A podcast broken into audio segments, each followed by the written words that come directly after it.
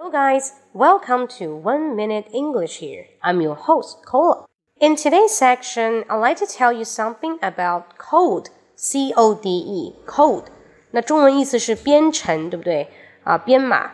But code we have different meanings as a usage. For example, we can say dress code.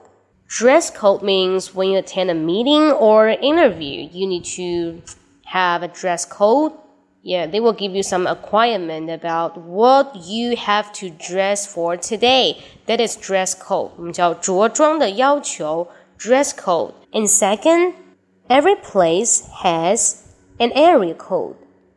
Area code, A R E A, area code 区号. And then the last one, 最后一个 break a code, break a code break a code, that is to say, once it's a kind of a serious number or password, you want to code it and you want to make it out. You want to solve the problem with this kind of number. What does it mean? What does this number mean? That is break a code. 破译密码,破解密码. Got it? So today I just taught you three words, and that's all around code. The first one is dress code, 着衣要求.